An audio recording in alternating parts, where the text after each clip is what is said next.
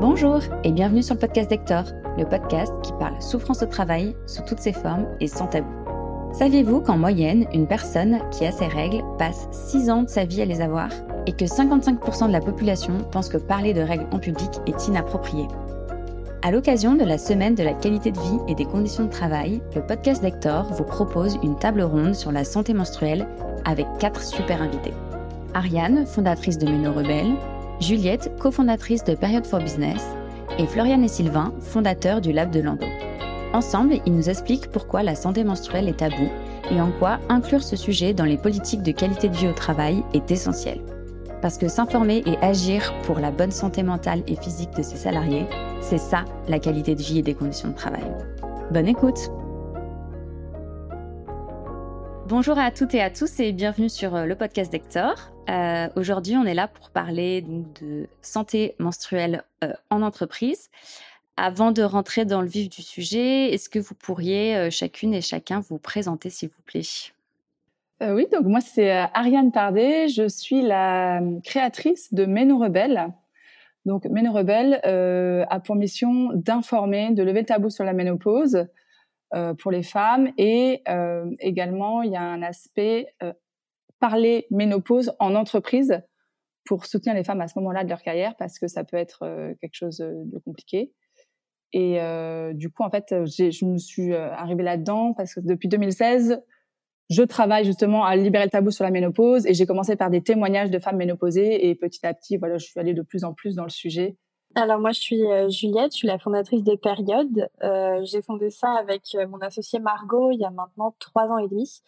et le but de Période, c'est de proposer aux entreprises d'équiper leurs sanitaires de protection périodique bio à l'aide de distributeurs. Et l'idée, c'est vraiment de proposer un nouveau service en entreprise pour que ces protections-là soient en libre accès donc c'est à l'entreprise de prendre en charge le coût et ça va être gratuit pour les utilisatrices. Donc ça peut être euh, des salariés, ça peut être aussi des élèves quand on travaille avec les écoles. Euh, et j'ai fondé ça quand j'étais étudiante euh, et depuis bah, j'ai fini mes études et je fais ça à 100% de mon temps. Donc Floriane et Sylvain, moi c'est Floriane, j'ai 28 ans, j'ai créé le Lab de Lando avec Sylvain il y a deux ans maintenant et c'est venu d'une histoire personnelle. Effectivement, Floriane est atteinte d'endométriose et un soir, j'en avais complètement ras-le-bol de l'avoir euh, galéré euh, et souffrir sur l'information, les produits, etc. Et donc, du coup, euh, je lui ai montré qu'il y avait une autre voie qui était possible. Et du coup, on a lancé Lab de Lando dans ce sens-là. Et maintenant, ça fait deux ans et quelques qu'on est une marque média avec un e-shop et un, et un site média pour informer, conseiller des femmes, mais aussi des couples et des hommes sur l'endométriose. Euh, trop cool, merci. Euh, dans ce podcast, j'aime bien commencer avec euh, des définitions pour que tout le monde ait un peu le même niveau d'information. du coup, c'est quoi la santé menstruelle? Et on peut peut-être rappeler ce que c'est ben, les règles, l'endométriose, la ménopause. La santé menstruelle, c'est très vaste. La santé menstruelle, c'est la santé bah, tout autour du cycle menstruel.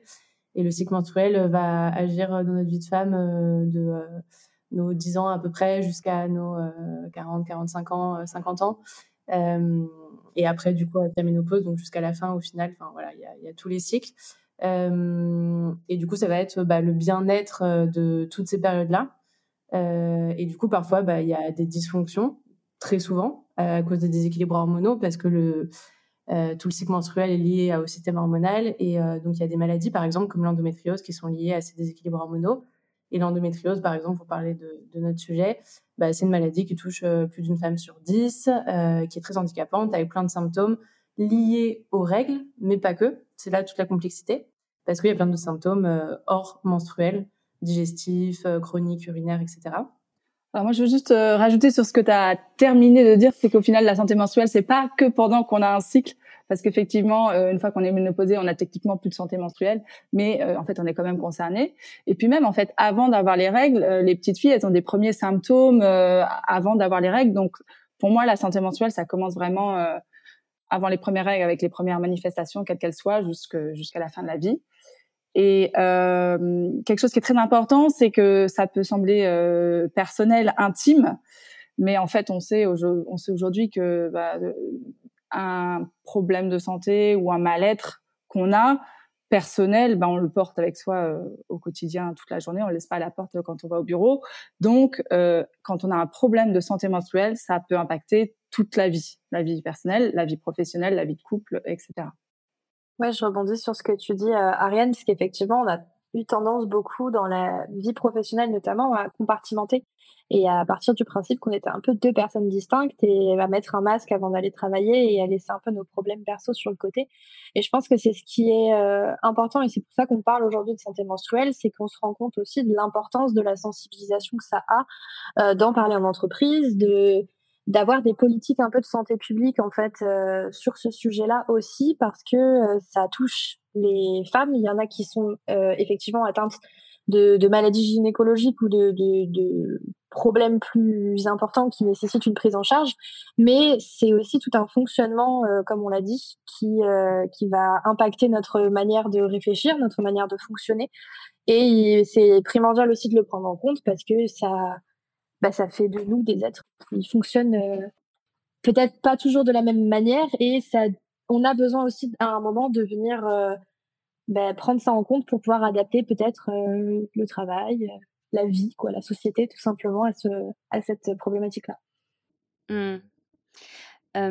Ariane, juste, est-ce que tu peux nous expliquer ce que c'est la ménopause? Parce que, bon, en tant que femme, on peut savoir plus ou moins ce que c'est, mais ça reste quand même un sujet un peu flou pour certaines personnes. Voilà, c'est à la fois tabou, c'est un peu honteux, c'est méconnu, ça fait beaucoup de beaucoup de choses. Alors la première chose que je vais commencer par dire, c'est que la ménopause, ça concerne tout le monde. Directement, ça concerne que les femmes, mais indirectement, ça concerne tout le monde parce que les femmes ne vivent pas dans leur écosystème seules, elles vivent avec des hommes, elles travaillent avec des hommes. Donc voilà. Euh, et donc la ménopause, c'est le moment dans la vie des femmes où euh, elles arrêtent d'avoir euh, leurs règles. Euh, donc au bout de 12 mois sans règles, on dit d'une femme qu'elle est ménopausée. Et alors, je vais balayer euh, rapidement, donner trois, quatre informations clés sur la ménopause pour qu'il n'y ait pas de, de mauvaises idées.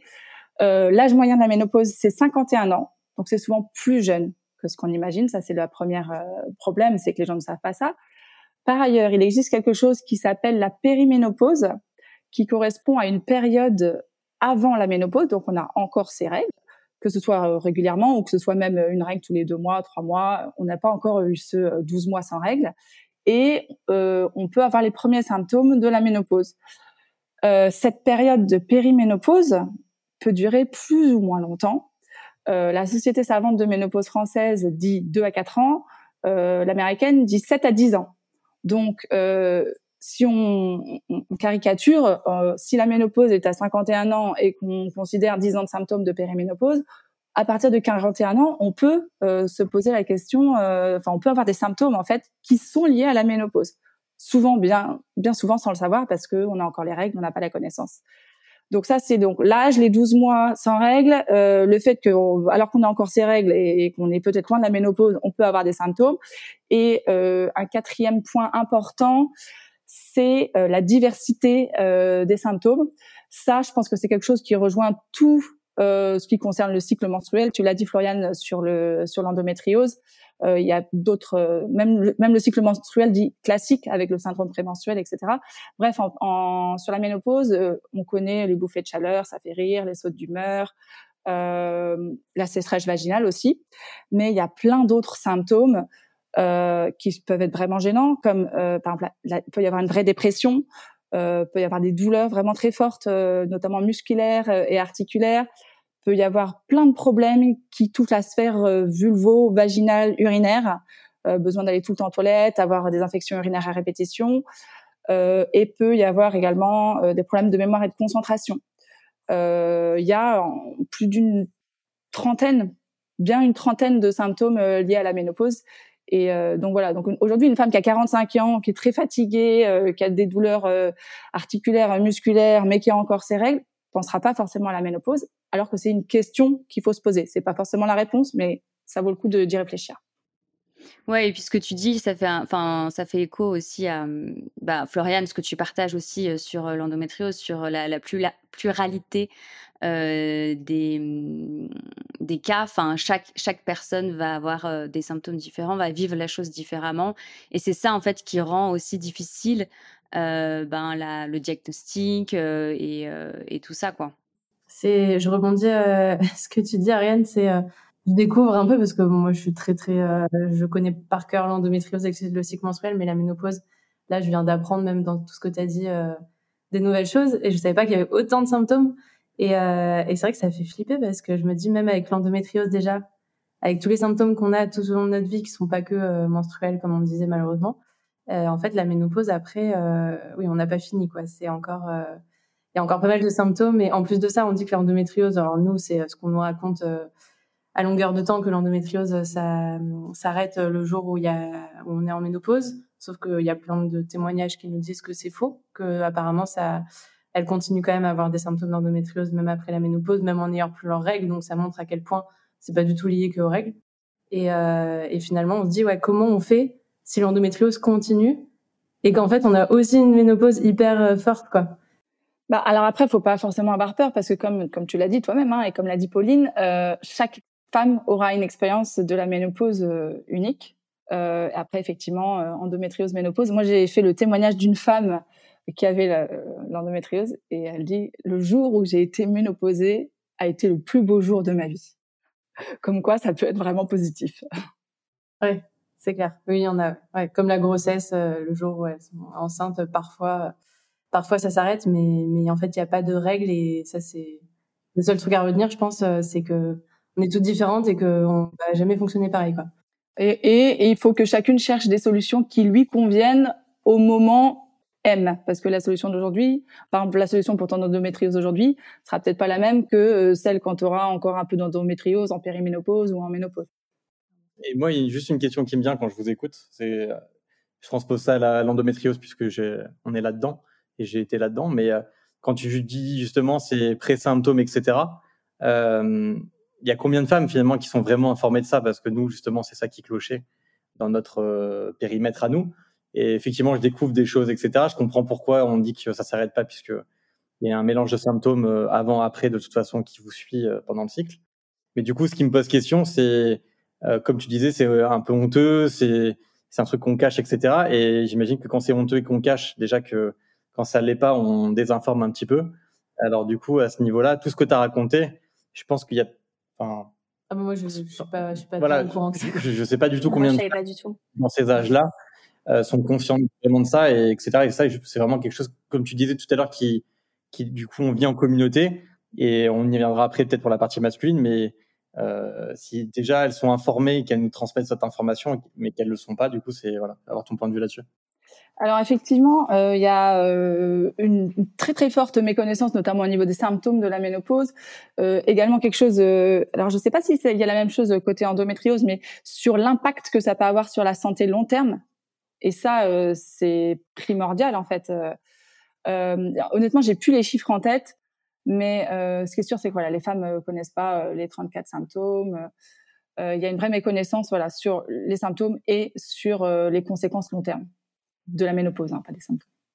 Et ça, finalement, on le remarque un peu dans tous les stades du cycle, hein, parce que a aujourd'hui, je pense que justement, c'est bénéfique de pouvoir avoir un petit peu plus de bah, de paroles qui se libèrent autour de ça, mais euh, on faisait à peine d'avoir des, des, des, comptes dédiés aux premières règles aussi. Là, ce que vous faites avec l'endométriose, bah, finalement, c'était nécessaire parce qu'avant, il n'y avait pas vraiment de, de, paroles là-dessus. Et je pense que c'est un peu, en tant que femme, c'est hyper triste à dire, mais on avait un peu l'habitude d'aller chercher l'info où on pouvait et bah, du coup de pas trop la chercher parce qu'on se disait, bon, bah, de toute façon, on est censé souffrir pendant nos règles, donc bah c'est normal et de toute façon la ménopause oui bah il y a un moment où ça arrive bon bah ok et je pense que c'est ça aussi où aujourd'hui c'est en train de changer et tant mieux parce que justement il y a du contenu qui existe et on a un peu remplacé euh, le gouvernement là-dessus en disant bon bah vous le faites pas bah, on va le faire nous parce qu'en fait il y a un cruel manque d'informations et de la même manière que euh,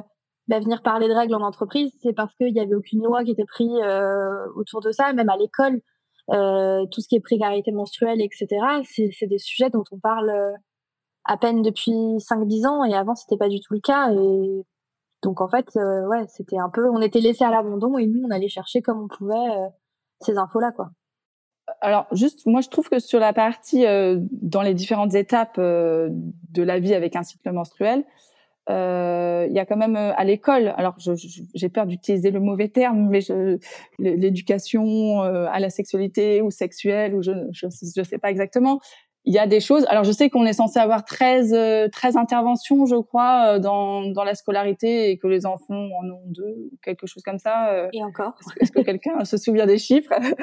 Mais donc au moins il y a un semblant quand même de petit quelque chose sur les adolescents. Je trouve c'est déjà pas mal. On pourrait avoir mieux ça, c'est sûr, mille fois mieux. Mais il y a déjà quelque chose à ce niveau-là. Oui, on pourrait avoir euh, vraiment beaucoup, beaucoup, beaucoup, beaucoup mieux, je pense, parce que, euh, enfin, même par rapport au, en fait, à juste connaître son cycle menstruel. Enfin, moi, j'ai appris que j'avais quatre phases dans mon cycle menstruel euh, il y a trois ans, je pense, un truc comme ça. Et encore parce que tu es aussi dans un milieu qui veut ça. Je pense que moi, j'ai des copines qui n'ont toujours pas compris que, que, en fait, elles étaient fertiles 24 heures dans, dans le mois, tu vois. C'est, c'est un truc, euh, ouais, c'est. Euh ça, moi, pour le coup, je l'avais vu même pas en éducation sexuelle, mais en éducation de SVT. Je m'en souviens très bien, d'avoir un petit contrôle, il fallait que je calcule. Euh. T'es peut-être très bonne élève à ce moment-là, et nous, dans le fond de la classe. Je n'ai pas compris, moi. mais ouais, non, enfin, moi, je, c'est toujours ça qui me fascine, et c'est pour ça, je pense qu'il y a toute cette désinformation et ce manque d'intérêt un peu, que ce soit sur la ménopause ou les règles, l'endométriose, les SOPK, enfin tout ce qui est euh, compliqué dans la vie d'une femme euh, lié aux règles, c'est que je trouve qu'il y a un manque d'intérêt sur l'éducation. Et, euh, et, du coup, c'est ça aussi qui fait que, bah, moi, en tout cas, pour l'endométriose, j'ai mis autant de temps à être, à m'intéresser et, et, à pouvoir être diagnostiquée, etc. Parce que mes, mes douleurs, mes pires douleurs, c'était pas pendant mes règles, comme on disait au début. Il n'y a pas que les règles dans un cycle menstruel. Il y a les quatre phases. Il y a l'ovulation, il y a le SPM, il y a les règles, certes. et moi, mes pires douleurs, c'était pendant l'ovulation. Sauf que je savais pas quand mon ovulation était dans mon cycle pendant tout ce temps. Euh, donc comment j'aurais pu euh, comprendre? Et je l'ai compris mais euh, il y, a, a pas si longtemps que ça que c'était l'ovulation qui me faisait ces douleurs-là et je comprenais pas. Je me disais mais attends j'ai toujours mal à cet endroit-là, c'est hyper bizarre. Je faisais plein d'examens, personne comprenait. Et en fait oui en fait l'ovulation on n'en parle pas mais nous les témoins des sondages qu'on fait l'ovulation parfois c'est encore plus douloureux. Il y a encore plus de femmes qui souffrent de l'ovulation que des règles et personne n'en parle. Ouais, et en fait, ça me fait penser que, enfin, il y a en 2021, il y a une, il y a Dans ma culotte et Opinion Way qui ont réalisé une étude qu'ils ont appelée réglophobie. c'est sur la perception des règles par les Français. Et il y a un chiffre qui m'a un peu marqué et qui disait que 55% de la population trouve inapproprié de parler de règles en public. Et, et en fait, c'est un peu ça, quoi. C'est le fait que que les règles c'est vraiment tabou quoi. Et tout ce qu'il y a autour en fait de ça donc tout ce qui est autour de la santé menstruelle c'est tabou. Et à votre avis vous enfin pourquoi c'est autant tabou autant dans la société que que dans l'entreprise quoi?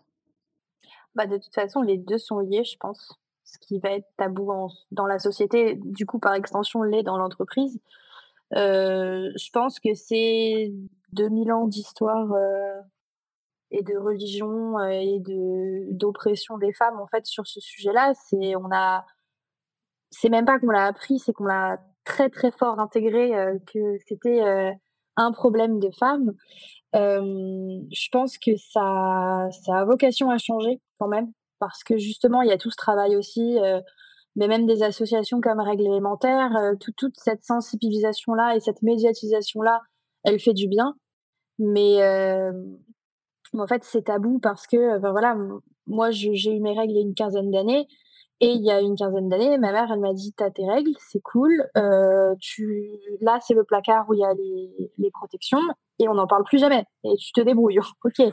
Donc, tu vois, je pense que c'est, euh, ça a vocation à changer, mais c'est quand même euh, très intégré que c'est sale, que c'est honteux, que c'est un problème qui est entre toi et toi, éventuellement tes copines, si euh, tu es proche et que tu t'entends bien.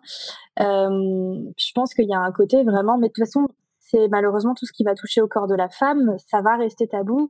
Euh, les trois premiers mois de grossesse sont tabous. Euh, tu vois, si tu fais une fausse couche, c'est ton problème, t'en parles surtout pas. Euh, si tu avortes, c'est ton problème, t'en parles surtout pas. la ménopause, c'est tabou. Enfin voilà, c'est malheureusement tout ce qui touche à notre corps. on est dans une société qui reste patriarcale et donc forcément, bah, à un moment, tous ces sujets-là, En fait, c'est tabou et au-delà de ça, c'est que même en entreprise, ça n'existe pas. C'est-à-dire que c'est un peu neutre. C'est quoi? Ça existe? Bah non, en fait, toute notre toute notre société et tout notre monde du travail a été créé par des hommes à l'origine et donc bah, c'est si tu veux, enfin, tu, vois, moi j'ai plein de clients qui me disaient, bah, c'est cool, on le met en place, on met des distributeurs en place, mais on s'était même pas rendu compte que c'était un problème. Parce que depuis toujours, il n'y a pas ce produit-là en, entreprise, donc bah, ça te manque pas puisque tu l'as jamais. Donc, euh, ouais, moi je pense que c'est vraiment une, une suite logique en fait de notre société qui depuis, euh, puis je dis 2000 ans, mais c'est bien plus, hein, parce que je sûr c'est pas, ça date pas d'hier, mais voilà, c'est le tabou, euh, le, côté un peu impur qu'on nous a mis sur, euh, sur le dos avec les règles. Quoi. Alors moi, je veux juste rebondir sur euh, le tabou justement de la ménopause et les 5, 55% parce que euh, en je sais plus quelle année, euh, il y a peu d'études hein, françaises sur la ménopause. Euh, il y en a une euh, faite par la MGEN il y a quelques années et, il parlait du tabou. Et moi, j'avais été hyper choquée de voir que seulement 26% des gens euh, considéraient que c'était difficile de parler de la ménopause. Ça faisait 31% si on mettait les très difficiles. Donc, en gros, c'était pas tabou.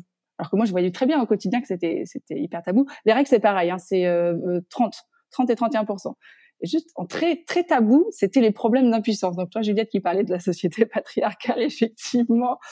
Et après, il y avait la dépression, par exemple, qui est considérée comme bien plus tabou que d'autres choses, enfin des maladies, etc. Donc juste pour euh, remettre en perspective aussi par rapport à cette autre autre étude que moi j'avais trouvée euh, très très surprenante. Euh, après, moi, j'ai un autre élément de réponse. On est d'accord hein, sur le fait que euh, c'est les femmes, c'est ça, il n'y a rien à dire. Euh, ça, c'est un aspect. Je pense qu'aussi il y a une énorme méconnaissance. Ça fait pas longtemps qu'on s'intéresse euh, à ce qui se passe dans le corps des femmes, euh, l'impact que ça peut avoir. tu parlais d'ailleurs, Juliette, tout à l'heure de, de la, du cycle des femmes. Euh, on, on, en est encore aux prémices là sur les femmes et les performances sportives en fonction de leur euh, de leur cycle menstruel. Ça, il y a, y, y a, plein de choses à faire. Et, euh, et, donc, bah, effectivement, comme on ne savait pas ce qui se passait, on ne savait pas euh, les problèmes que ça peut occasionner, bah, on n'en parlait pas. Tout le monde restait euh, tout seul dans son coin à penser que, bah, tiens, mon problème de fatigue, mon problème de douleur n'a rien à voir avec les règles. Et donc, euh, bah, j'ai pas besoin d'en parler sur ce plan-là, on va dire. Du coup, je voulais un peu avoir ton point de vue, Sylvain, toi, autour de ça, sur le fait que, que c'est des sujets tabous et que toi, avant de, bah, avant de rencontrer euh, Floriane et de du coup euh, euh, créer le lab de Lando, etc., c'était quoi un peu ta vision autour de ces sujets tabous? Bah moi, ma vision très personnelle, ma posture en tout cas, c'était, je, trouvais que c'était vraiment de l'ordre de l'intime pur et dur et donc du coup que ça ne me concernait pas parce que ça concernait l'intime profond de la personne. Et donc du coup ce qui ne me concernait pas par rapport à ça euh, je le regardais de loin. Et voilà. J'ai toujours été curieux par rapport à ça parce que bon le contexte euh, voilà j'ai une petite sœur euh, contexte familial aussi euh, voilà médical etc et mais je suis toujours resté en retrait de ça par pudeur et toujours un peu à l'écoute. Mais je m'y suis pas intéressé plus que les cours euh, qu'on a cités tout à l'heure etc euh, donc ça c'est pour ma personne vraiment moi première. Après, quand j'étais manager, etc., dans le retail, je m'y intéressais parce que j'avais des collaboratrices qui avaient des règles douloureuses et qui étaient pas bien, etc. Je savais pas forcément ce que c'était parce que quand je leur demandais qu'est-ce qu'il y a, non, t'inquiète, ça va. Donc euh, après ta posture de manager, tu es en boutique, euh, c'est ton, ta, enfin c'est ton, ta vendeuse ou quoi que ce soit, tu veux pas non plus rentrer dans cet intime parce que tu as peur aussi de de creuser un truc qu'il faut pas et de rentrer dans quelque chose qui est trop personnel et donc du coup d'être hors cadre. Donc la posture aussi, elle est compliquée, en plus d'être un, homme dans ce, du coup, pour l'entreprise. Et c'est vrai que je me suis toujours posé beaucoup de questions avant Florian, mais pour autant, j'ai jamais vraiment non plus exploré des choses de moi-même euh, par curiosité, parce que je me suis dit, en fait, euh, euh, tu n'auras pas les réponses que tu veux de toute façon, puisque bon, euh, à qui tu vas en parler, etc. Voilà. Après, c'est vrai que avec Florian et du coup l'endométriose et ce rapport-là, bah, en fait, j'ai compris beaucoup de choses parce que euh, dans les cycles, dans, dans, dans tout ce qu'on pouvait décomposer, etc., je me suis rendu compte effectivement que nous, on était partie prenante de la, de, des choses dans ce domaine-là, que ce soit en couple, euh, en famille ou euh, au travail, du coup. Et, j'ai un autre regard complètement, enfin, j'ai un regard complètement différent aujourd'hui. Maintenant, moi, je suis vachement curieux et intrigué parce que je m'intéresse à ça, mais toujours un petit peu de, de loin dans ma personne et maintenant de très près dans mon boulot, puisque ben on parle de ça. Et j'essaye de dire aux hommes euh, qu'il existe des choses différentes, qu'il faut voir les choses différemment, parce que euh, vous avez vos cycles, nous on peut en avoir aussi. Faut, on a un peu étudié tout ça, etc. Donc c'est intéressant aussi de, de discuter, de communiquer là-dessus et de voir les choses différemment, de décomposer, parce qu'en fait c'est vrai que quand tu es un garçon, euh, comme on l'a dit tout à l'heure, euh, voilà j'aime pas ça, ça me concerne pas, c'est dégueu. Ouais, mais en fait, non, ça te concerne, c'est ton couple, c'est ta famille, c'est peut-être ta collaboratrice. Euh, elle est peut-être performante, comme tu disais, à un moment donné ou pas à un autre. Et si tu connais juste ça, et c'est peut-être juste des petites questions sans rentrer dans l'intime, tu peux carrément mieux manager, tu peux avoir un couple euh, qui fonctionne très très bien, et tu peux aider peut-être quelqu'un de ta famille qui, du coup, est un peu en détresse sur l'info, et tu te dire, mais non, mais c'est pas grave.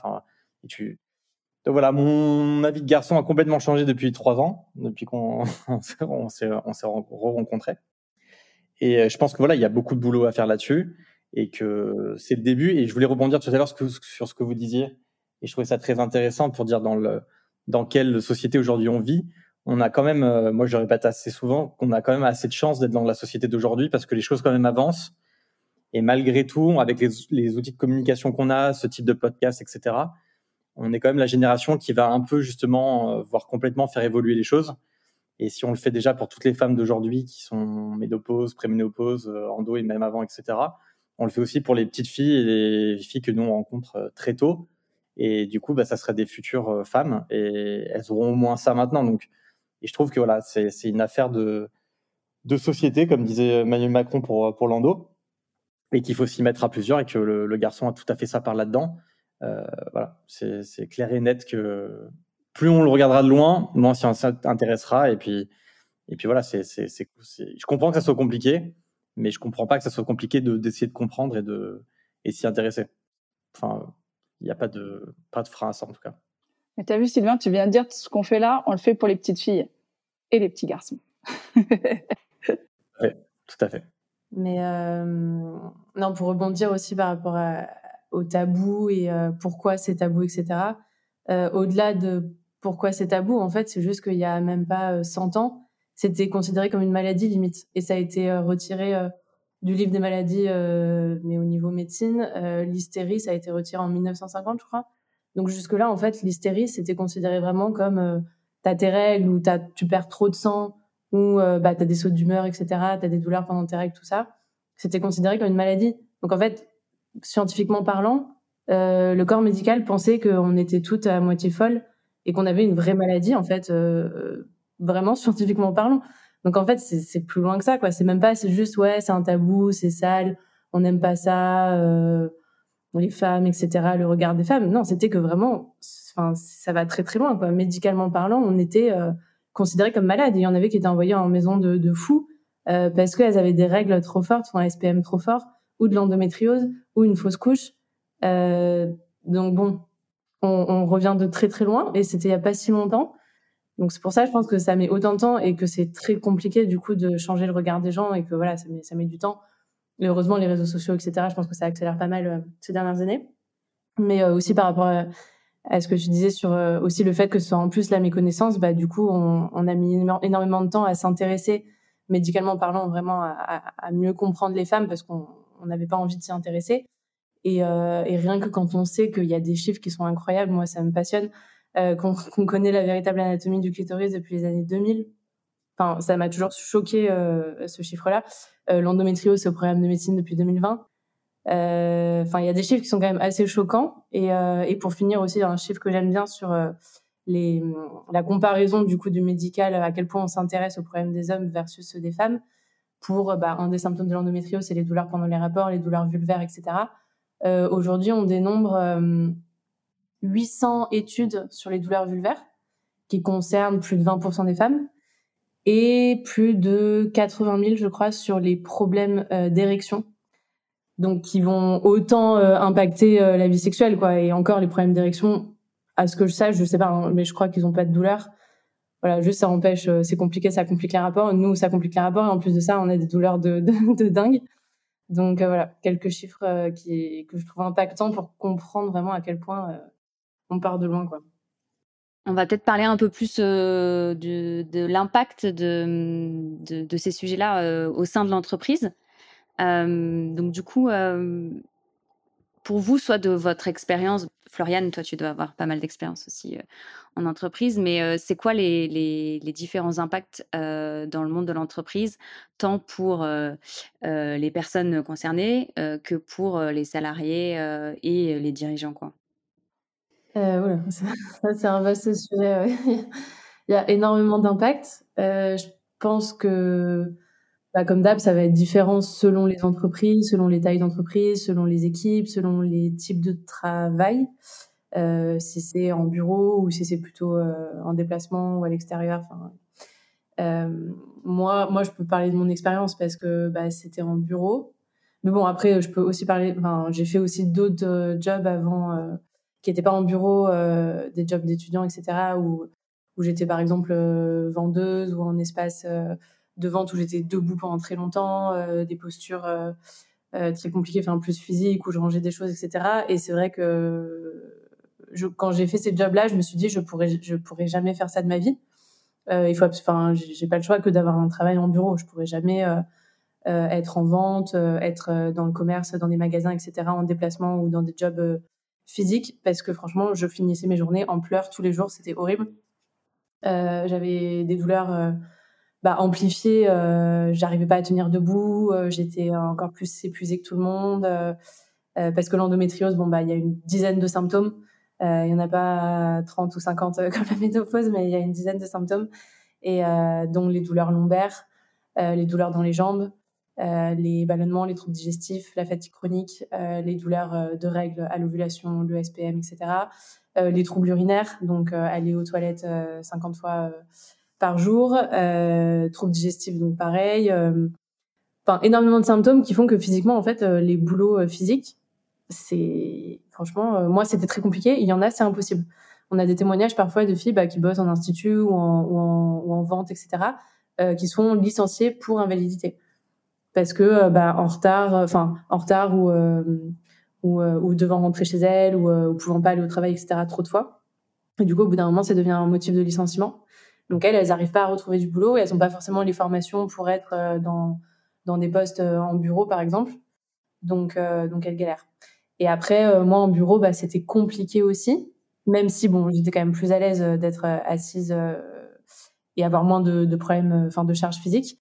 mais c'était compliqué aussi parce que bah, des grosses horaires, énormément de stress et l'endométriose, par exemple, euh, c'est hyper dépendant du stress euh, et de la fatigue parce que le stress est inflammatoire, que l'endométriose c'est une maladie inflammatoire et du coup plus on a de stress, plus on va avoir de crises.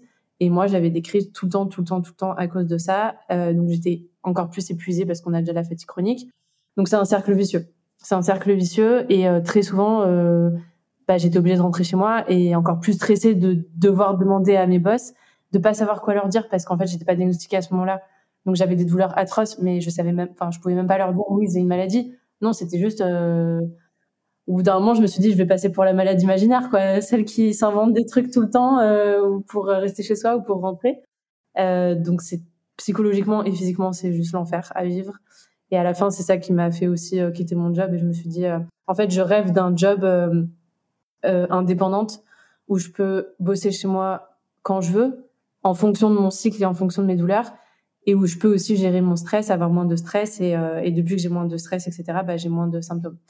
Euh, mais du coup, les impacts, euh, ouais, ça va être vraiment sur euh, bah, hum, l'absentéisme au travail, le fait de ne pas pouvoir en faire autant que les autres de son équipe, et puis parfois d'être plus lent parce que tu es épuisé, parce que tu es, en crise, donc en fait, tu n'arrives pas à te concentrer sur ton boulot. Voilà pour les impacts. Et puis aussi les allers-retours, comme je disais, bah, aux toilettes euh, régulièrement, euh, que ce soit pour les règles, les troubles digestifs ou les troubles urinaires. Euh, voilà, en gros, pour moi, les impacts que je vois. Et quand tu étais.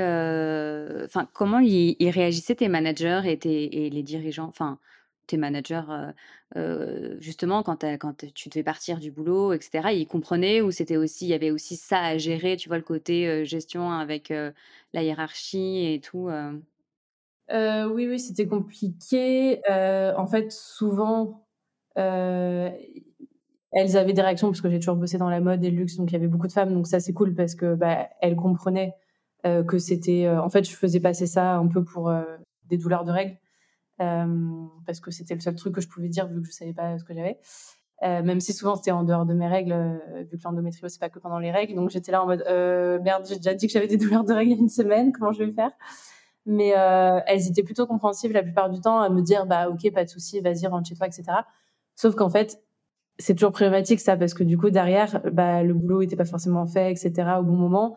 Euh, ça pouvait pas non plus se mettre sur les autres de l'équipe et, et parfois mes boss me disaient bon bah ça par contre faut que tu me le rendes euh, ce soir, quoi. Et je m'en fous. Enfin, c'était pas là hier. Euh, je suis compréhensive. Euh, vas-y, rentre chez toi. Mais en fait, la réunion est là demain, donc en fait, faut que tu me rendes le truc, quoi. Donc, me, et moi, j'étais en crise. Et là, j'étais là, bon bah, je sais pas comment je vais faire, quoi.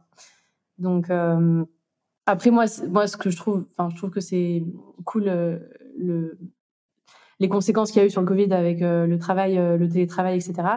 Mais moi, je rêvais que d'une chose quand j'avais mes crises, c'est de leur dire non mais moi, je rêve juste en télétravail, il y a pas de souci. Moi, je je bosse de mon lit, je me mets avec toutes mes bouillottes, avec toutes mes tisanes, euh, euh mon pige, euh, tous mes produits et euh, de mon lit, il y a aucun souci. Après, je, je, bosse, je suis en télétravail, je vous rends les trucs, mais le télétravail n'était pas du tout mis en avant. Donc moi, je trouve ça bien dans les entreprises à chaque fois. Bah, que le télétravail soit plus poussé et si on n'en est pas encore au congé menstruel, qu'il y ait au moins du télétravail menstruel. Quoi. Euh, du coup, moi, je veux bien rajouter quelques éléments. Donc, tu as, parlé effectivement, Floriane, euh, des, des, des, symptômes, en fait, et, euh, et, de ce que ça peut causer en termes d'absentéisme, de productivité, etc. Il y a aussi tout l'aspect, toi, tu avais de la chance, a priori, tu étais dans un cadre où tu pouvais plus ou moins en parler librement avec tes managers, mais il y a pas mal de femmes qui doivent, en plus de gérer leurs symptômes, doivent gérer le fait de masquer les symptômes et l'impact des symptômes euh, sur leur travail. Donc là, c'est un peu euh, la double peine. Et euh, après, il y a un autre aspect, je ne sais pas si tu l'as connu personnellement, mais moi, c'est quelque chose que je vois beaucoup euh, dans les témoignages et dans les études, c'est que quand on a un mal-être au travail, eh ben, c'est difficile de, de, de se positionner, d'être bien dans son travail, de, de, de, se proposer euh, sur une promotion, de prendre peut-être plus d'heures de travail sur des postes plus ou moins euh, flexibles. Et donc ça, c'est un autre euh, point, c'est au niveau de la carrière des femmes qui sont gênées par des problèmes au niveau du cycle menstruel. Donc ça, il y, a un vrai aspect. Et Pauline, tu demandais quel est l'impact pour les entreprises. Eh ben en fait, l'impact pour les entreprises, il commence en fait, en, vrai, il commence dès le début. Il commence dès le début. Quand on a un salarié qui est pas bien, on connaît les, les impacts au-delà des chiffres de productivité. Il y a des impacts euh, sur les relations avec les équipes, sur euh, les salariés heureux sont plus créatifs, etc. Euh, donc ça, c'est un premier aspect. Et puis, bah, si on se retrouve avec des femmes qui euh, sont pas bien, qui peut-être vont démissionner. dans, dans un monde où on comprend enfin la richesse de la diversité et de la mixité, ben c'est dommage d'avoir des femmes euh, qui démissionnent, surtout, alors là c'est côté ménopause, mais surtout euh, quand on arrive vers 45 ans, où normalement euh, on, a, on commence à arriver au moment où on va un peu exploser dans sa carrière, on va avoir des, des postes de, de cadres, de cadres dirigeants, euh, du euh, comité exécutif, etc. Encore plus maintenant où les entreprises ont des objectifs euh, chiffrés en termes de, de, de pourcentage. Euh, bah c'est là l'enjeu des entreprises. C'est euh, comment faire pour garder les femmes chez eux on connaît tous le, enfin, quelqu'un qui démissionne, mais il faut recruter, il faut le reformer. On repart pas avec le, on perd la connaissance, on repart pas du tout, du tout avec le même niveau de, de capacité, de connaissances, etc. Donc, euh, pour les entreprises, elles ont tout à gagner à euh, soutenir les femmes, à déjà avoir une culture où euh, on peut parler de ces problèmes. Donc, toi, Floriane, tu disais j'ai des règles, j'ai des règles douloureuses, donc, donc effectivement, c'est chouette.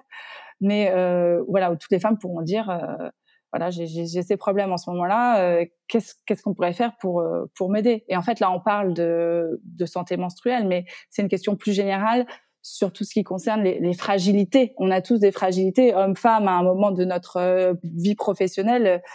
Quelle qu'en soit la raison, il y a toujours un moment où c'est plus difficile. Et euh, là, c'est, euh, ce serait une vraie richesse si les entreprises savaient les identifier et accompagner correctement les personnes à ce moment-là. Mmh. Juliette, tu voudrais rajouter un truc sur les impacts en entreprise? Carrément. Bah, franchement, vous avez déjà un peu tout dit sur le côté symptômes, le côté productivité, absentéisme, etc.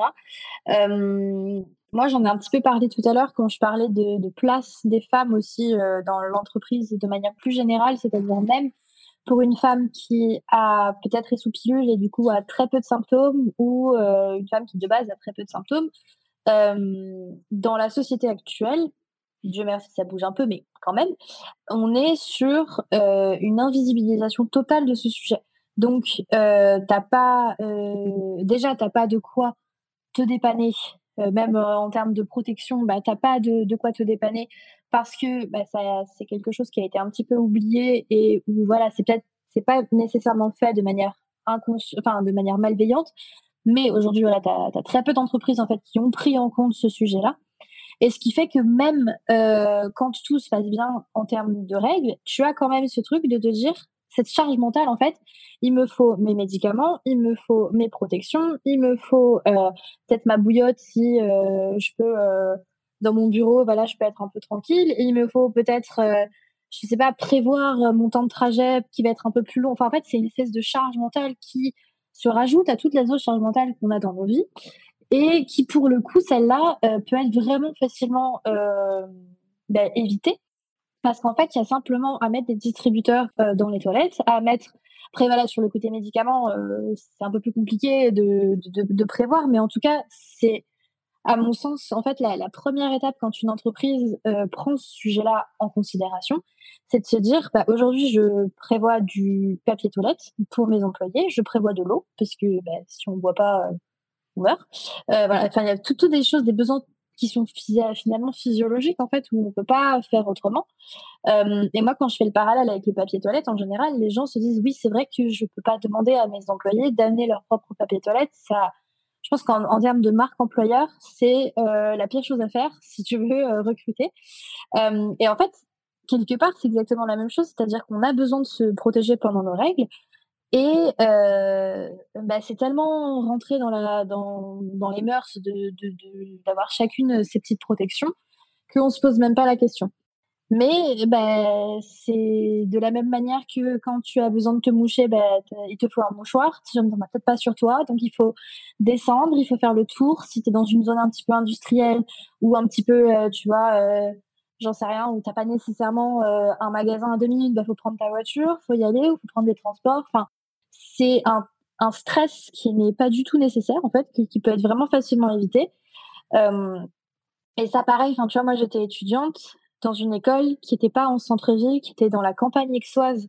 Euh, donc, il fallait faire 15-20 minutes de voiture entre le centre-ville et l'école tous les jours.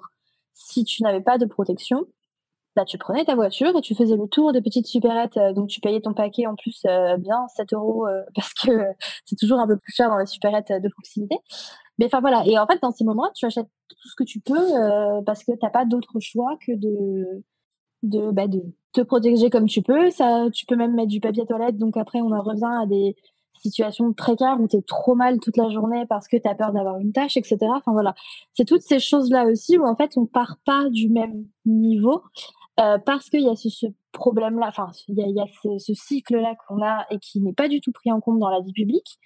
Euh, parce que dans l'entreprise, ça peut être aussi demain quand tu sors, quand tu vas faire du shopping ou quand tu es dans une journée à l'extérieur, le nombre de fois où ça t'arrive, euh, le nombre de fois où j'ai pris le train ou l'avion et je me suis dit, oh non, là, je suis dans la merde parce que je n'ai pas de protection. Enfin, voilà, c'est en fait à toi de t'adapter à cette société et pas à la société qui va prendre en compte ce besoin-là.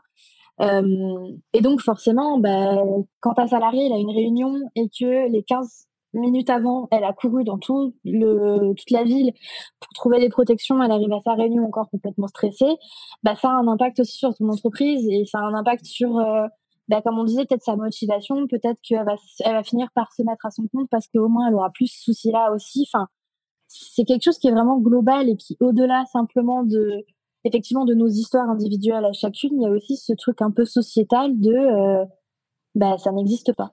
Et donc, c'est à toi de t'adapter et pas à la société d'évoluer en ce sens-là. Qu'est-ce que les entreprises, elles pourraient faire, mettre en place pour euh, bah, accompagner euh, les, personnes concernées et aussi euh, sensibiliser tout le monde? Parce que comme on le dit depuis le début, c'est pas pas qu'un problème de femmes Enfin, c'est c'est un problème de société. Et du coup, c'est bien de, de mettre à disposition des serviettes et des tampons dans les entreprises, c'est super. mais il faut que ce soit compris pourquoi on fait ça, en fait. Enfin, je pense. Hein, je... Oui, complètement. Et, et pareil pour, pour Enfin, ok, on va, on va, on pourra en reparler après du, du, congé menstruel, mais il y a des entreprises qui mettent ça en place. Il y a toute une communication autour pour expliquer pourquoi on fait ça. Et, voilà, donc je ne sais pas si vous avez des, pistes pour les entreprises, des conseils.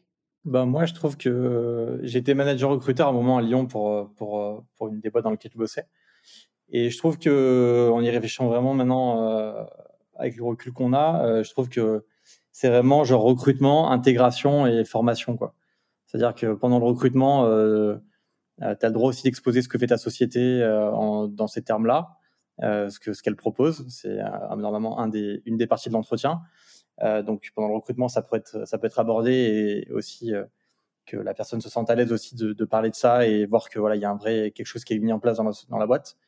L'intégration, ça me semble encore plus évident dans le sens où tu fais soit tes managers, donc tu apprends ton métier de manager au sein de la boîte, donc tu sais ce que tu as à faire, de qui tu as à te soigner et, tu connais ce qu'il y a à faire, pas faire, euh, les questions que tu peux poser, ce qui peut être abordé, etc. Si tu es sur un cran en dessous, bah, tu sais ce que tu peux demander à l'inverse. Donc c'est important. Et puis bah, la formation, je pense que on pourra en parler tout à l'heure, mais c'est un des sujets. Euh, bah, la formation dans une entreprise, euh, a priori, ça a toujours été continu. Donc la formation sur ces choses-là, ça devrait être en continu aussi. Il y a assez de modules aujourd'hui, je pense, qui existent et qui peuvent être faits des milliers de slides, sans dire des millions, euh, sur des niveaux de, compréhension, sur euh, des questions, sur des mises à jour, sur des. Aujourd'hui, si je prends le congé menstruel, euh, c'est très bien qu'on aille là-dessus, etc. Pour moi, c'est pour le moment qu'un truc politique parce que on s'agite dans d'autres pays, donc du coup, nous, on s'agite, etc. Mais le congé menstruel, le jour où ça sera une formation en module dans toutes les boîtes de France pour vraiment dire ce que c'est, comment il faut avoir, quelle posture il faut avoir, pardon, par rapport à ça en tant que manager ou manager, etc. Euh, là, on pourra parler de congé menstruel de A à Z et pas encore lancer un pavé dans la mare. Et voilà. Donc pour moi, c'est trois étapes un peu clés de la boîte qui sont tout simplement des fonctions RH et donc humaines. Et donc c'est euh, recrutement, intégration euh, et formation. Bah, je te rejoins un peu sur. en fait, il faut vraiment que ça devienne une politique globale de l'entreprise. En fait, ça doit être comme une politique. on a beaucoup parlé récemment des du congé paternité, par exemple, avec des entreprises qui ont fait des chartes, qui ont pris des engagements, euh, qui, euh, sans attendre que le gouvernement légifère sur le sujet, qui ont pris un petit peu ce sujet euh, et qui en ont fait un peu un axe justement de politique de marque employeur, etc. Ben, pour moi, pour les règles, c'est la même chose. C'est-à-dire que euh, moi, j'ai eu des cas euh, clients où euh, le distributeur, enfin, parce que si tu veux, moi, c'est un peu la première étape, c'est de mettre un distributeur. Ça ouvre un petit peu le dialogue sur ce sujet-là. Mais moi, derrière, je pousse de la communication, des, des ateliers. Enfin, pour moi, il faut vraiment que ça soit quelque chose de global et il faut surtout pas que ce soit un petit peu, enfin, le mot est fort, mais que ce soit un peu un, un opportunisme de bah tiens ça peut être sympa mais derrière en fait on va pas en parler on va juste coller le distributeur et on va plus jamais évoquer ça en entreprise. Bah ça ça ne fonctionne pas parce que les clients les salariés elles l'utilisent pas ou alors elles l'utilisent mais elles comprennent pas que c'est quelque chose de, de pérenne. Donc en fait malheureusement il faut que ce soit une vraie politique et il faut que ce soit euh, en amont que ce soit discuté il faut que ce soit annoncé il faut que ce soit euh, voilà, il faut qu'il y ait des, ateliers, des, groupes de parole en fait. Et aujourd'hui, bah, je pense qu'il n'y a pas toutes les entreprises qui se sentent prêtes à passer ce cap parce que on a encore ce truc de c'est intime. Je vais un peu ce que tu disais Sylvain tout à l'heure de je sais pas quelle est ma place et jusqu'à quel point je peux en parler. Euh, bah, ça pour moi en fait si c'est cadré, si tu as un moment une charte, je sais pas des engagements, tu vois, ou justement des formations en disant voilà jusqu'où on peut aller, jusqu'où vous vous sentez aussi à l'aise d'aller. Euh, ça, c'est primordial pour moi parce que sinon, bah, d'expérience aussi, toutes celles qui ont été faites un peu en disant bah, on va mettre un distributeur et puis on va pas trop en parler et puis on va pas aller plus loin que ça, ça fonctionne pas et, et ça, enfin, voilà, il faut des vraies politiques, il faut des vrais engagements parce que sinon, euh, ça se fait trois mois et puis après on passe à autre chose quoi. Moi, je voudrais rajouter, euh, je suis d'accord qu'il faut une politique globale. Et ça, ça se construit autour d'une culture d'entreprise, je trouve. Euh, et pas que, en fait, il faut une culture d'entreprise santé menstruelle. Que ce soit pas une culture d'entreprise euh, personne qu'on leur règle, une culture d'entreprise personne qu'on l'endométriose et autre chose euh, sur la ménopause. C'est la même chose en fait. Euh, et s'il y a une vraie volonté qui se manifeste euh, tant verticalement qu'horizontalement, donc à tous les niveaux, euh, pour bah, briser le tabou, parler de ça de manière libérée, euh, alors là, effectivement, un employé qui a des besoins euh, peut euh, beaucoup plus facilement en parler avec ses managers, ses référents ou autres. Il y a plus normalement, si on a bien fait son travail de création de politique, hein, il y aura pas d'enjeu de stigmatisation, de mise au placard, de quoi que ce soit, parce que en fait c'est ça le vrai enjeu caché derrière les actions qui sont faites, c'est la stigmatisation et la mise au placard. Euh, donc ça, c'est un énorme travail euh, que doivent faire les entreprises. Et encore une fois, il faut que tout le monde soit embarqué à tous les niveaux. Euh, pour plusieurs raisons. La première, c'est que si euh, le, le, le, projet est porté par quelqu'un au RH, mais que derrière il y a le ou la big boss qui est gêné et qui veut pas, il y aura pas toute la communication qui déroulera sur le sujet. Donc ça, c'est le, le, premier point. Après, je sais pas si tu veux rentrer un peu plus dans les côtés pratiques, Pauline, sur ce qui peut être fait réellement. Carrément. Ouais, grave. Ensuite, une fois qu'on a la culture, on va dire que ça c'est la base, euh, il y a plusieurs éléments qui peuvent être euh, mis en place et là ça dépend encore une fois des niveaux d'engagement et même des possibilités hein, euh, que peut faire l'entreprise. Mais il y a plusieurs, euh, il y a plusieurs piliers. Il y a le travail en lui-même. Qu'est-ce qui peut être modifié, aménagé dans le travail pour euh, soutenir l'employé? Donc on parlait tout à l'heure par exemple du télétravail, Floriane parlait de ça. Euh, il y a plein de, plein de choses sur la variété des tâches, la répartition des tâches, euh, l'organisation des plannings, euh, voilà. Et il y a l'environnement de travail. L'environnement de travail, c'est là où toi, tu, Juliette, par exemple, tu interviens, c'est euh, mettre des tampons à disposition. après, il y a plein de choses bah, par rapport aux toilettes. Là, ça, ça, concerne ménopause, endométriose. par rapport au cadre, voilà, par rapport sur, sur la ménopause, se pose beaucoup la question de tout ce qui est température, ventilation, lumière, etc. Euh, parfois c'est pas évident, hein, de même quand on a une volonté de mettre en place des changements comme ça, c'est pas toujours évident. Parfois, ça peut être aussi simple que euh, faire un changement de bureau avec quelqu'un d'autre. Euh, mais en fait, il y a plein de choses à faire, mais ça sert à rien de faire s'il n'y a pas la base de la culture d'entreprise et la vraie volonté euh, de, de, parler de tous ces sujets sans tabou, sans honte euh, et, et, et sans stigmatisation. Je veux juste rajouter un dernier point, c'est que on est dans une société où euh, il y a quand même les femmes ont commencé à travailler il y a pas si longtemps que ça, donc il y a de plus en plus de femmes qui sont en entreprise. Et euh, là, on est plus sur la fin de la vie avec le cycle menstruel, mais il y aura de plus en plus de femmes ménopausées, comme on va travailler de plus en plus longtemps. Donc, euh, on est on avance vraiment dans une société où euh, ça va être de plus en plus important de prendre en considération toutes les questions euh, de santé menstruelle du début jusqu'à la fin. Carrément. Tout à l'heure, Sylvain, tu parlais du, congé euh, menstruel. Euh, en février, il y a l'Espagne qui a adopté du coup un projet de loi euh, créant un congé menstruel pour les femmes souffrant de règles douloureuses. Et en effet, ça a soulevé pas mal de, de débats côté, en France. selon vous, est-ce que la santé menstruelle c'est un sujet politique? Et vous pensez quoi justement du congé menstruel? Oui, c'est un sujet politique. bah oui, oui, je, vais dans ton sens aussi. C'est, je trouve que c'est dommage euh, de devoir poser un cadre sur le truc de congé menstruel.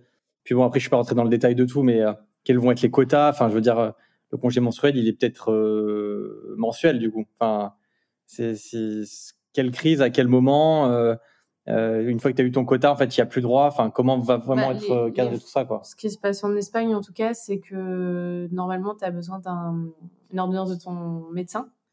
En fait, comme quand, comme un arrêt de travail euh, quand tu es malade, c'est exactement pareil. Mais là, tu peux aller voir ton médecin en lui disant, bah, je suis pas malade, mais par contre, euh, j'ai mes règles hyper douloureuses, donc je peux pas travailler. Et du coup, tu as un papier. C'est là où va, pour moi, arriver le problème, c'est que, étant donné déjà le, la longueur des rendez-vous, malheureusement, en médecine générale, etc., euh, parfois, le retour des généralistes, souviens-toi, on a des, eu des témoignages de filles qui nous appellent en pleurs sur le SAV Endo, le numéro de témoignage qu'on a créé, qui nous appellent en pleurs. Mon médecin, il n'a pas voulu m'arrêter, j'en peux plus, je suis en train de, au bout du rouleau, en larmes, etc. Tu te dis, mais à quel moment le médecin, s'il a le même message, il l'arrête pas et il fait limite, il va chez elle, il l'hospitalise, enfin, il fait un truc. Oui, j'ai mes règles, j'ai mal au ventre et tout. Alors, t'imagines un peu le. À mon avis, il y a, enfin, c'est une très bonne chose d'y penser, du congé, etc. Mais en fait, ça va encore dépendre de tellement de personnes différentes qui ne sont pas les personnes concernées qu'il va y avoir de la, la, frustration à plein d'endroits, de la friction, et que euh, on est loin du compte de dire euh, j'arrive avec mon papier. Euh, et puis, c'est encore pour moi trop procédurier. On, on, on, stigmatise le truc en mode il faut que j'amène mon petit papier ordonnance parce que du coup j'ai mal avec mes règles. Ça. Mais quand tu as tes règles, mm. ça peut tomber du, de la seconde à l'autre. Et là, c'est du réflexe du manager de dire bon, ok, je sais, que tu as des règles douloureuses, tac, tu rentres chez toi, tu télétravailles. Enfin, pourquoi un congé menstruel? Ok, ok, je comprends. Mais en fait, où je rejoins le côté politique euh, dont tu parlais, euh, Juliette, c'est que ça va être un texte qui va falloir appliquer, euh, l'appliquer dans les entreprises, ça va être interprété de telle et telle façon. Et puis comment, enfin, tu vois, c'est beaucoup de choses très, très papier, très, très écrites. C'est bien que ça, ça, ça c'est bien que ça arrive. Hein, c'est pas ce que je dis. Je dis juste que entre, ça va faire rêver tout le monde. Ah oui, nous aussi, il faut qu'on ait le congé menstruel. Et le jour où vraiment, ça sera vraiment appliqué de manière euh, voilà, est-ce que ça doit pas être confié plutôt aux infirmeries, euh, je sais pas, dans les grandes boîtes ou euh, aux médecins de, des, des, il y a des entreprises qui ont des médecins, je crois, enfin qui ont des, enfin ils sont là, je, je suis pas la médecine du travail. La médecine du travail, pardon, je vais y arriver. Est-ce qu'il n'y a pas plutôt des délégués qui pourraient être confiés, qui auraient cette mission, par exemple, pour rendre le truc beaucoup plus fluide euh, Parce que voilà, c'est des filles qui devraient normalement pouvoir appeler un numéro ou euh, dans un quartier y aller de la minute à l'autre, avoir leur papier, rentrer, etc. Donc il y a un long dispositif à mettre en place, je pense. Et du coup, bah, on va voir comment la politique fait ça. Mais bah, surtout en France, dans un pays où euh, le sexisme est encore à son comble. Et euh, moi, je pense que oui, c'est un sujet politique parce que j'entends d'ici, j'entends d'ici euh, toutes les réflexions sexistes. Ça, malheureusement, et ça, et ça, ça va être aussi le moyen de bah, d'amener encore plus le sujet, le sujet sur la table en entreprise là pour le coup, et, et de libérer encore plus la parole.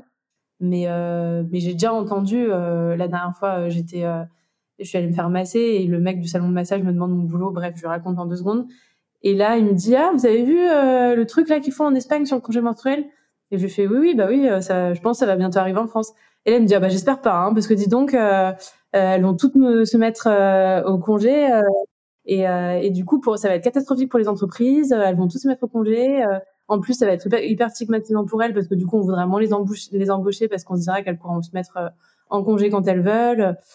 Donc, euh, oui, c'est très très politique comme sujet, ça c'est clair, malheureusement. Et ouais, je, moi, j'ai pas les réponses, mais ça me soulève énormément de questions. Ouais. Et juste sur le sexisme, je pense que tu as le côté homme-femme, mais tu as énormément de femmes aussi qui ont qui ont pas eu droit à ça avant. Et nous, on l'a eu, on l'a eu pour l'endométriose, etc. Je pense que vous pourrez peut-être mieux témoigner que moi mais il y a des de femme à femme, on l'a déjà vu. Et femme à femme, c'est violent. Hein. Euh, c'est violent, violent. Ouais. Euh, moi, j'avais pas ça avant. Euh, pourquoi toi, tu aurais droit à ça? Et enfin, j'en passe, etc. Nous, on a eu des témoignages dans ce sens, mais Juliette, tu vas, mmh. apparemment, tu as, des, as, des choses à nous dire. Mais euh, on a entendu à notre niveau et, et de médecin à pas médecin, etc. etc. Donc, à mon, avis, à mon avis, il y, y, a un problème pour en avoir parlé un petit peu sur LinkedIn du congé menstruel, euh, parce que j'avais été contactée par une euh, des boîtes françaises qui a été un peu pionnière sur ce sujet, qui s'appelle Louis. Euh, et j'en avais parlé, c'est un de mes posts qui a fait le plus polémique, entre guillemets. et effectivement, sur, ce, sur cet argument-là, moi je l'entends très souvent de il va forcément y avoir de l'abus. Déjà, sur les protections périodiques, c'est un argument qu'on me donne systématiquement euh, quand j'ai un, prospect éventuel au téléphone, quand j'ai un futur client au téléphone, c'est euh, dans 99% des cas, c'est ce qu'on me dit, euh, qu'il va y avoir de l'abus, donc on sait pas trop comment on calcule, euh, parce que forcément c'est quelque chose de gratuit, donc euh, elles vont en profiter.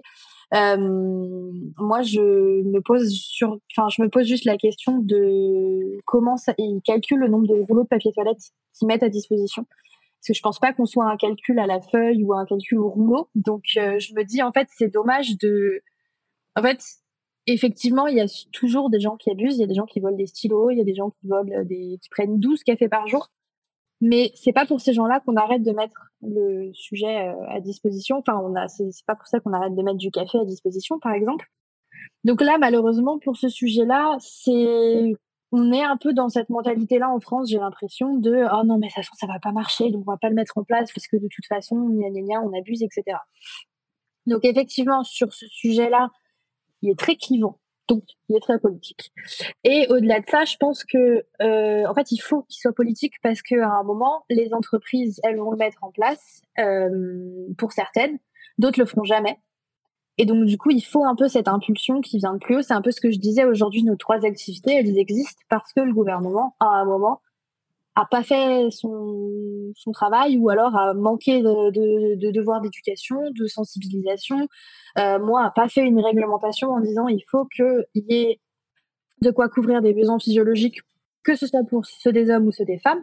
Donc, je pense que c'est un sujet qui est vraiment politique je pense aussi que c'est un sujet qui, dans les grosses boîtes, va être très compliqué à mettre en place parce que euh, bah, tout est plus compliqué dans les grandes boîtes parce qu'il y a des politiques, il y a des, des, choses qui sont internes euh, à l'entreprise, il y a des, des, syndicats. Donc, enfin voilà, je pense que ça va être très compliqué. Maintenant, ça ne veut pas dire que c'est impossible. Il faut juste, je pense, qu'il y ait peut-être une discussion entre entre les différents partenaires sociaux. Enfin, en fait, forcément, euh, moi, l'exemple que j'ai eu avec lui, c'est une boîte où ils étaient une dizaine de salariés. C'est la taille idéale parce que c'est fait en bonne intelligence, en fait. Ils avaient mis, je crois, un, tableau, en fait, où les, les femmes pouvaient faire leurs demandes. C'était validé ou pas par le manager. Et en fait, au bout d'un an, ils ont arrêté de le faire parce que c'était une rigueur administrative qui servait à rien parce que bah, les congés ils étaient toujours euh, acceptés parce que les femmes elles en abusaient pas en fait elles déjà vont se mettre à la place aussi des, des femmes euh, qui ont un petit peu cette tendance parfois à ne pas s'écouter et à euh, préférer aller travailler dans la douleur plutôt que de dire euh, non je me mets en arrêt et j'arrête bah là en fait euh, si dans une entreprise le congé menstruel est mis en place mais que derrière il y a une mauvaise communication on fait comprendre que bon on vous l'a mis, mais abusez pas, etc. Bah, en fait, les femmes, elles vont pas se sentir à l'aise de le faire. Et donc, en fait, ça va être complètement contre-productif. Donc, je te rejoins, c'est une, question qui est hyper compliquée, qui est une très bonne idée sur le papier, mais dans la réalité, est très compliquée à mettre en place.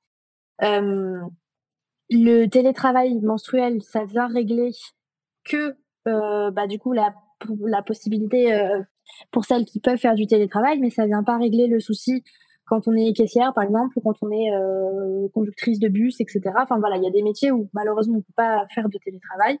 Donc je pense qu'on va y arriver, mais ça va être sacrément, c'est un sacré sujet et des sacrés débats, je pense, à la télé. moi, je, voudrais rajouter plusieurs choses sur tout ce que tu veux dire, sur tout ce qui vient d'être dit, pardon. alors, il y a quelque chose qui pour moi est essentiel, c'est qu'en fait, la santé menstruelle, c'est la santé. Donc forcément, c'est quelque chose de politique. Sur la ménopause, le nombre de femmes euh, qui ont des diagnostics d'arthrose ou juste le stress sur la fatigue, etc. Et le temps et la santé qui est perdu en fait euh, à, à comprendre ce qui se passe. Pareil pour l'endométriose, je crois c'est toujours c'est toujours sept ans pour avoir le diagnostic avec euh, je sais pas combien de recherches avant, etc. Donc oui, forcément, la question de la santé menstruelle, c'est une question de santé. Et à ce titre, moi, je trouve que euh, l'État devrait euh, s'engager plus dans ce qu'ils essayent de faire. On en est vraiment dans les prémices et ils n'arrivent pas à le pousser. C'est tout ce qui est formation. On a parlé de l'école. Euh, bah, il faut, faut y aller plus franchement. Il faut commencer par faire ce qui devrait déjà être fait normalement euh, des formations, il faudrait une sensibilisation grand public sur toutes les questions de santé menstruelle, des formations, euh, pourquoi pas obligatoires en entreprise sur la santé menstruelle également. Donc il y a vraiment tout un aspect formation à tous les niveaux de toute la population. Ensuite, moi je vois un autre aspect qui devrait être mieux pris en main par euh, par l'État, c'est euh, la question du suivi médical. Je parlais tout à l'heure de la consultation ménopause à 40 ans. Euh, à vrai dire, je ne sais pas ce qu'il y a de, est-ce qu'il y a quelque chose de mis en place pour les jeunes au-delà de ce qui est fait à l'école Est-ce qu'il y a une consultation euh, jeune ado Je sais pas, mais peut-être pourquoi pas, ça euh, pourrait être intéressant pour ceux qui, ont besoin d'aller plus loin ou qui ont des questions. Euh, et puis il y a également la question de la formation des médecins qui est essentielle parce que on l'a dit, hein, c'est toutes ces questions de santé menstruelle, c'est quelque chose de récent. Il y a beaucoup de fausses croyances, etc.